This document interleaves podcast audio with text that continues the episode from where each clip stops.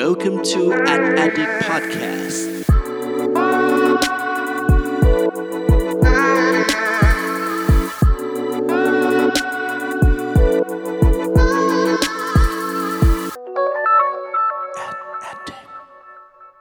สวัสดีครับ ขอต้อนรับเข้าสู่ a d d i c t Podcast ตอนที่ 45 กับผม เพิร์ดพงปฏิภาสุขยืดครับ วันนี้นะครับเรื่องราวที่เราจะมาพูดคุยกันนะครับก็เรียกได้ว่าสดๆร้อนๆเลยนะฮะเพราะว่าวันนี้เนี่ยเราจะพูดคุยเกี่ยวกับหัวข้อหนึ่งที่น่าสนใจมากๆนะครับจากงาน Creative Talk Conference 2020นะครับซึ่งต้องบอกเลยว่าปีนี้เนี่ยงาน Creative Talk Conference คือจัดแบบยิ่งใหญ่มากๆนะครับมีสปีกเกอร์เนี่ยประมาณ 101 คนนะครับซึ่งผมเนี่ยก็ได้รับเกียรติเป็นหนึ่งในนั้นเหมือนกันนะฮะแล้วก็มีผู้เข้าร่วมเนี่ย ประมาณ 4,000 คนเลยทีเดียวนะครับ ถือว่าแบบโอ้โห ยิ่งใหญ่ทำลายสถิติของงานสัมมนาหลาย ๆ งานที่จัดมาในเมืองไทยเลยทีเดียวนะครับ ก็ต้องขอแสดงความยินดีกับทีมงาน Creative Talk นะครับ ทั้งพี่เก่งพี่โจแล้วก็ทางทีมอีกครั้งหนึ่งด้วยนะฮะ วันนี้ครับเรื่องราวที่เราจะมาพูดคุยกันครับ ก็จะเป็นหนึ่งในเซสชันที่เป็นเหมือนเซสชัน เปิดเลยแล้วกันของงานนี้นะครับ ก็คือ conversation of the new decade นะครับ โดยจะมีการแบ่งออกเป็น 4 ส่วนด้วยกันนะครับ ในวันนี้เนี่ยผมจะหยิบในส่วนที่เรียกได้ว่าน่าจะเหมาะสมกับแฟนๆ ของชาว a d d i c t Podcast มาฝากกันดีกว่านะครับ ซึ่งส่วนนั้นเนี่ยก็คือใน part ของ Creative หรือความคิดสร้างสรรค์นั่นเองนะฮะ โดย part นี้ครับได้รับเกียรติจากพี่หนึ่งอัศวินนะฮะจาก GREYnJ United นะครับ และก็พี่ชายสหรัฐนะครับจาก CJ WORX นั่นเองนะฮะ ทั้งสองท่านเนี้ยก็มีมาแบ่งแนวคิดแบ่งมุมมองของเทรนต่างๆ ในการสื่อสารในการทำโฆษณารวมถึงการคิดครีเอทีฟต่างๆ เยอะแยะมากมายนะครับ แต่ว่าวันนี้เนี่ยเดี๋ยวผมขอสรุปสั้นๆละกันนะครับว่าตอนนี้เนี่ยถ้าหากว่าพูดถึง 7 เทรนด์สำคัญของด้านครีเอทีฟเนี่ยมีอะไรกันบ้างนะครับ เดี๋ยวเราลองไปฟังกันดูครับ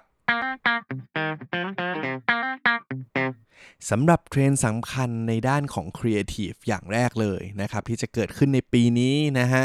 อย่างแรกครับคือครีเอทีฟยุคนี้เนี่ยต่อไปเนี่ยจะไม่ใช่ Creative Execution แล้วนะครับ แต่ว่าจะต้องเป็น Creative Solution นั่นเอง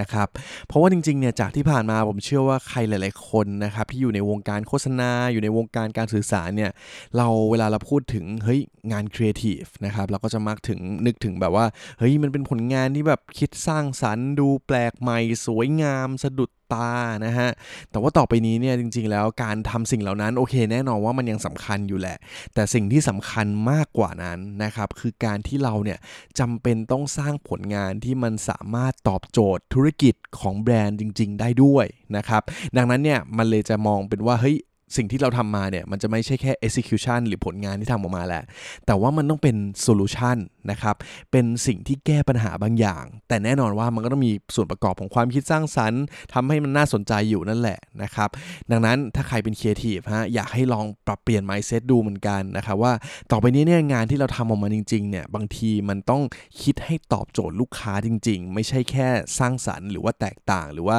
น่าสนใจเพียงอย่างเดียวนั่นเองครับ และเทรนด์อย่างที่2นะครับก็คือปัจจุบันนี้นะครับผู้บริโภคเนี่ยจะไม่ซื้อสินค้าที่ร้านค้าอีกต่อไป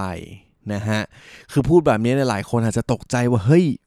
คนจะไม่ซื้อของจากร้านค้าเลยเหรออ๋อโอเคแน่นอนว่าก็ยังซื้อแหละนะฮะแต่ว่ามันจะลดน้อยลงเรื่อยๆนะครับเพราะอะไรฮะเพราะว่าปัจจุบันนี้ครับมันมีช่องทางต่างๆ ที่เราสามารถจับจ่ายใช้สอยเนี่ยได้อย่างง่ายดายมากยิ่งขึ้นนะฮะไม่ว่าจะเป็นแอป ไม่ว่าจะเป็นเว็บไซต์ ไม่ว่าจะเป็นแพลตฟอร์มอะไรต่างๆนะครับดังนั้นเนี่ยพอมันเกิดพฤติกรรมที่เปลี่ยนแปลงเหล่านี้นะครับโลกของโฆษณาเนี่ยก็จะเปลี่ยนแปลงไปเหมือนกันนะครับจากเดิมที่สมัยก่อนเนี่ยหลายคนก็อาจจะทำแบบโฆษณาที่แบบเน้นให้เกิด action ต่างๆ ที่แบบว่าเฮ้ยดึงดูดให้คนมาตัดสินใจซื้อที่ร้านค้านะครับ มันจะต้องเริ่มเปลี่ยนไปแบบให้ความสำคัญเปลี่ยนแล้วว่าตอนนี้ความสำคัญอาจจะไม่ได้อยู่ที่ร้านค้าอีกต่อไป แต่ว่าจะทำยังไงให้เขาสามารถซื้อผ่านแพลตฟอร์มอื่นๆ ผ่านแพลตฟอร์มออนไลน์ ให้ง่ายมากยิ่งขึ้น แล้วก็เป็นสิ่งที่ทำให้ตอบโจทย์พฤติกรรมของเขามากยิ่งขึ้นด้วย นะครับดังนั้นเนี่ยครีเอทีฟก็ต้องเข้าใจพฤติกรรม แล้วก็ต้องหาวิธีการใหม่ๆนะครับที่ทำให้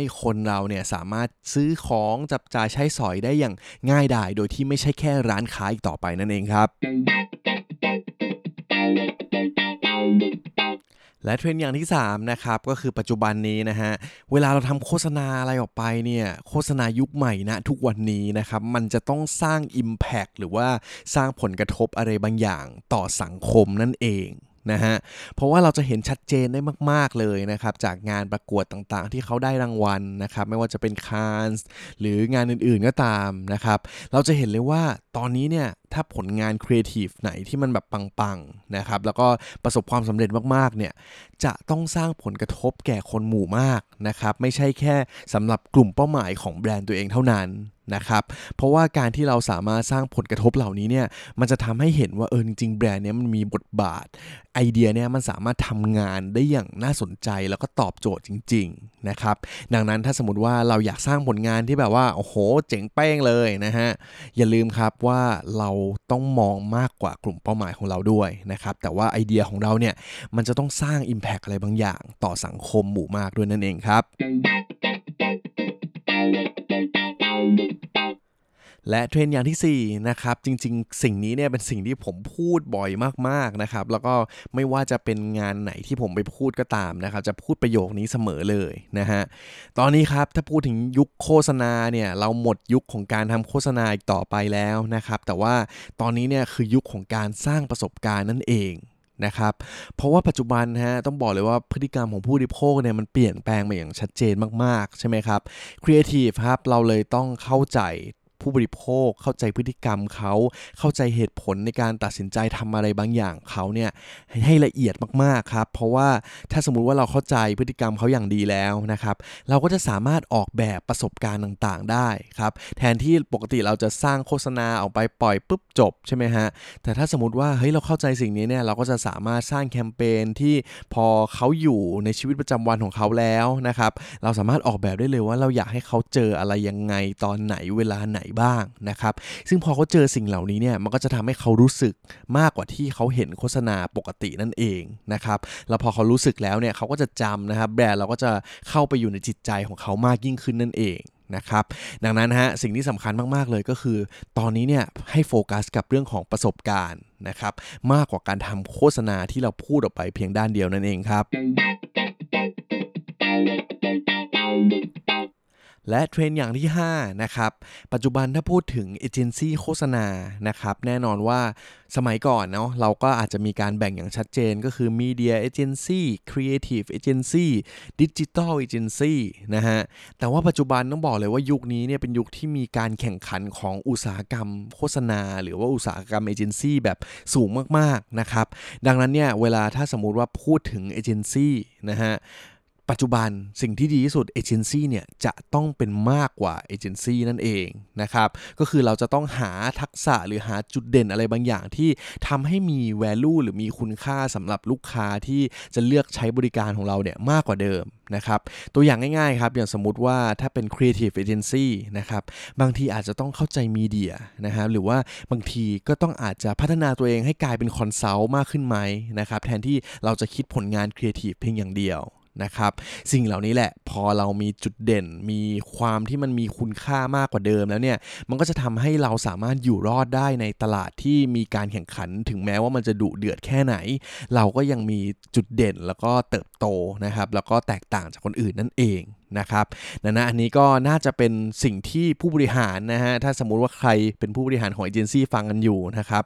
ตอนนี้ถ้าหากว่าเอเจนซี่ของคุณเนี่ยยังถนัดแค่ด้านใดด้านหนึ่งเพียงอย่างเดียวฮะลองมองดูว่าเราสามารถเป็นอะไรได้มากกว่านั้นได้ไหม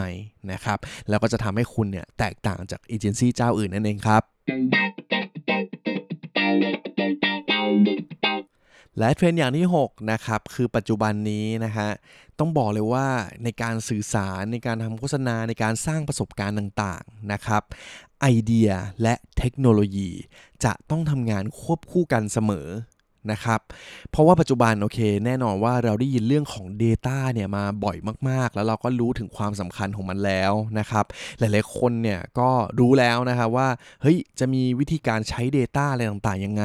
ซึ่งแน่นอนว่า Data เหล่านี้ครับมันก็จะเกิดจากเทคโนโลยีต่างๆ ที่เริ่มเข้ามามีบทบาทในชีวิตของเรามากยิ่งขึ้น นะครับดังนั้นเนี่ยในการสร้างสรรค์ผลงานของครีเอทีฟในอนาคตต่อไปนี้นะครับเราจะต้องเชื่อมต่อเชื่อมโยงข้อมูลต่างๆนะครับโดยการนำเทคโนโลยีเนี่ยมาเติมเต็มนะฮะเพื่อให้ไอเดียเหล่านั้นเนี่ยมันสดใหม่มันตอบโจทย์นะครับแล้วก็เป็นสิ่งที่แน่นอนว่าทำออกมาแล้วมันจะโดนใจคนแถมยังสร้างสรรค์ แถมยังเหมาะสมกับยุคสมัยอีกด้วย นะฮะดังนั้นถ้าใครเป็นครีเอทีฟนะครับเรื่องเทคโนโลยีตอนนี้เนี่ยเป็นสิ่งที่คุณเนี่ยหลีกเลี่ยงไม่ได้แล้วนะครับก็ควรทำความเข้าใจไว้นะฮะอย่างน้อยสุดท้ายถ้าคุณไม่ได้รู้แบบลึกจริงๆนะครับคือผมคิดว่ามันคงโอ้โหถ้าให้ไปลึกขนาดแบบเขียนโค้ดเขียนโปรแกรมเนี่ยคงไม่ไหวเหมือนกัน แต่ว่าถ้าเราเข้าใจพื้นฐานเบื้องต้นเนี่ยเวลาเราเห็นไอเดียอะไรต่างๆ เราอาจจะหยิบจับบางสิ่งที่ทำให้มันน่าสนใจ แล้วก็ทำให้ไอเดียเนี้ยมันตอบโจทย์คนมากยิ่งขึ้นด้วยก็ได้นะครับ ดังนั้นครับ ไอเดียและเทคโนโลยีจะต้องทำงานควบคู่กันนั่นเองครับ และเทรนด์สุดท้ายในวันนี้นะครับ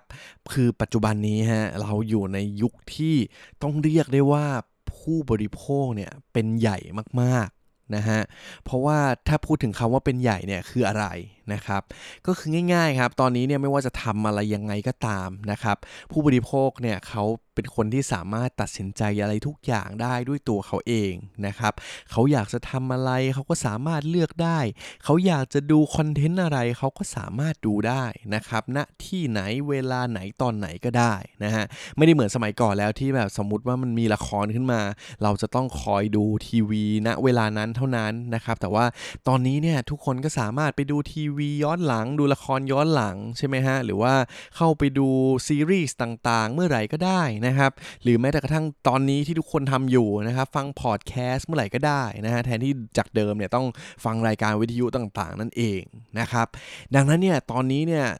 ทุกอย่างมันเลยกลายเป็นศูนย์กลางอยู่ที่ผู้บริโภคไปหมดแล้วนะครับครีเอทีฟเนี่ยจึงจำเป็นต้องสร้างสรรค์การสื่อสารในรูปแบบที่แปลกใหม่ แล้วก็สอดคล้องกับชีวิตของคนเราให้มากยิ่งขึ้นด้วยนะฮะ โดยที่เรารู้อยู่แล้วว่าทุกอย่างคนเป็นจุดศูนย์กลาง เราควรจะสร้างอะไร เราควรจะทำยังไงนะครับ เพื่อให้ตอบโจทย์พฤติกรรมเหล่านั้นของเขาจริง ๆ นะครับ ก็ถือว่าเป็นความท้าทายอย่างสำคัญมาก ๆสำหรับครีเอทีฟณยุคปัจจุบันนี้นั่นเองครับและนี่ก็คือ 7 เทรนด์ด้านครีเอทีฟนะครับ แห่งปี 2020 ที่เราได้เรียนรู้จาก session ณงาน Creative Talk Conference 2020 นั่นเองนะครับ เดี๋ยวสรุปให้ฟังกันอีกสั้นๆ อีกรอบหนึ่งแล้วกันนะครับว่า 7 เทรนด์ที่วันนี้มาแบ่งปันกันเนี่ย มีอะไรกันบ้างนะครับ อย่างแรกครับคือ Creative ยุคนี้ครับจะไม่ใช่ Creative Execution อีกต่อไป แต่จะต้องเป็น Creative Solution ที่สามารถสร้างสรรค์ไอเดียที่แปลกใหม่ และตอบโจทย์ธุรกิจของลูกค้านั่นเองนะครับ และเทรนด์อย่างที่ 2 ครับ คือปัจจุบันนี้ฮะผู้บริโภคเนี่ย เขาจะเริ่มไม่ซื้อสินค้าที่ร้านค้าอีกต่อไปแล้วนะครับดังนั้นครีเอทีฟต้องหาวิธีการนะฮะแล้วก็โฟกัสไปที่แพลตฟอร์มอื่นๆนะครับมากกว่าร้านค้าเราด้วยนะครับและอย่างที่ 3 ครับ คือโฆษณายุคใหม่นี้นะฮะ ถ้าสมมุติว่าพูดถึงโฆษณาที่ประสบความสำเร็จเลยเนี่ย จะต้องสร้าง Impact หรือสร้างผลกระทบต่อสังคมในหมู่มาก มากกว่าแค่กลุ่มเป้าหมายของตัวเองด้วยครับ และอย่างที่4นะครับคือปัจจุบันนี้ครับหมดยุคของโฆษณาแล้วนะครับแต่ว่าเป็นยุคของการสร้างประสบการณ์นั่นเองครับและอย่างที่ 5 ครับเอเจนซี่ฮะปัจจุบันนี้เอเจนซี่ไม่สามารถเป็นเอเจนซี่ต่อไปได้แล้วนะครับแต่ว่าเราเนี่ยต้องเป็นมากกว่าเอเจนซี่นะฮะโดยที่อาจจะต้องหาดูนะครับว่ามีจุดเด่นจุดไหนที่เราสามารถมาเติมเต็มให้เรามีคุณค่ามากกว่าเดิมได้นะครับ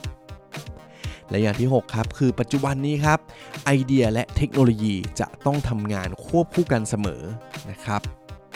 และข้อที่ 7 อย่างสุดท้ายครับคือ ต่อไปนี้ฮะเราจะเข้าสู่ในโลกที่ผู้บริโภคเนี่ยเป็นใหญ่นะครับ ทุกอย่างศูนย์กลางต่างๆ จะอยู่ที่ผู้บริโภคอย่างแท้จริงเลยครับ และนี่คือทั้งหมดของ a d d i c t Podcast ตอนที่ 45 ในวันนี้นะครับ ก็จริงๆ เนื้อหาที่วันนี้ผมหยิบจับมาเล่าเนี่ย จริงๆ ผมก็ลงไปในทางเว็บไซต์ แล้วก็ทาง Facebook ทางช่องทางอื่นๆ ของ a d d i c t ไปแล้วเหมือนกันนะครับ ถ้าใครอยากจะไปเสพคอนเทนต์ในลักษณะของการอ่านกันบ้างนะฮะ ก็ลองกลับไปอ่านดูกันได้นะครับ ก็เดี๋ยวผมมีแนบลิงก์ไว้ให้เช่นเดียวกัน นะฮะ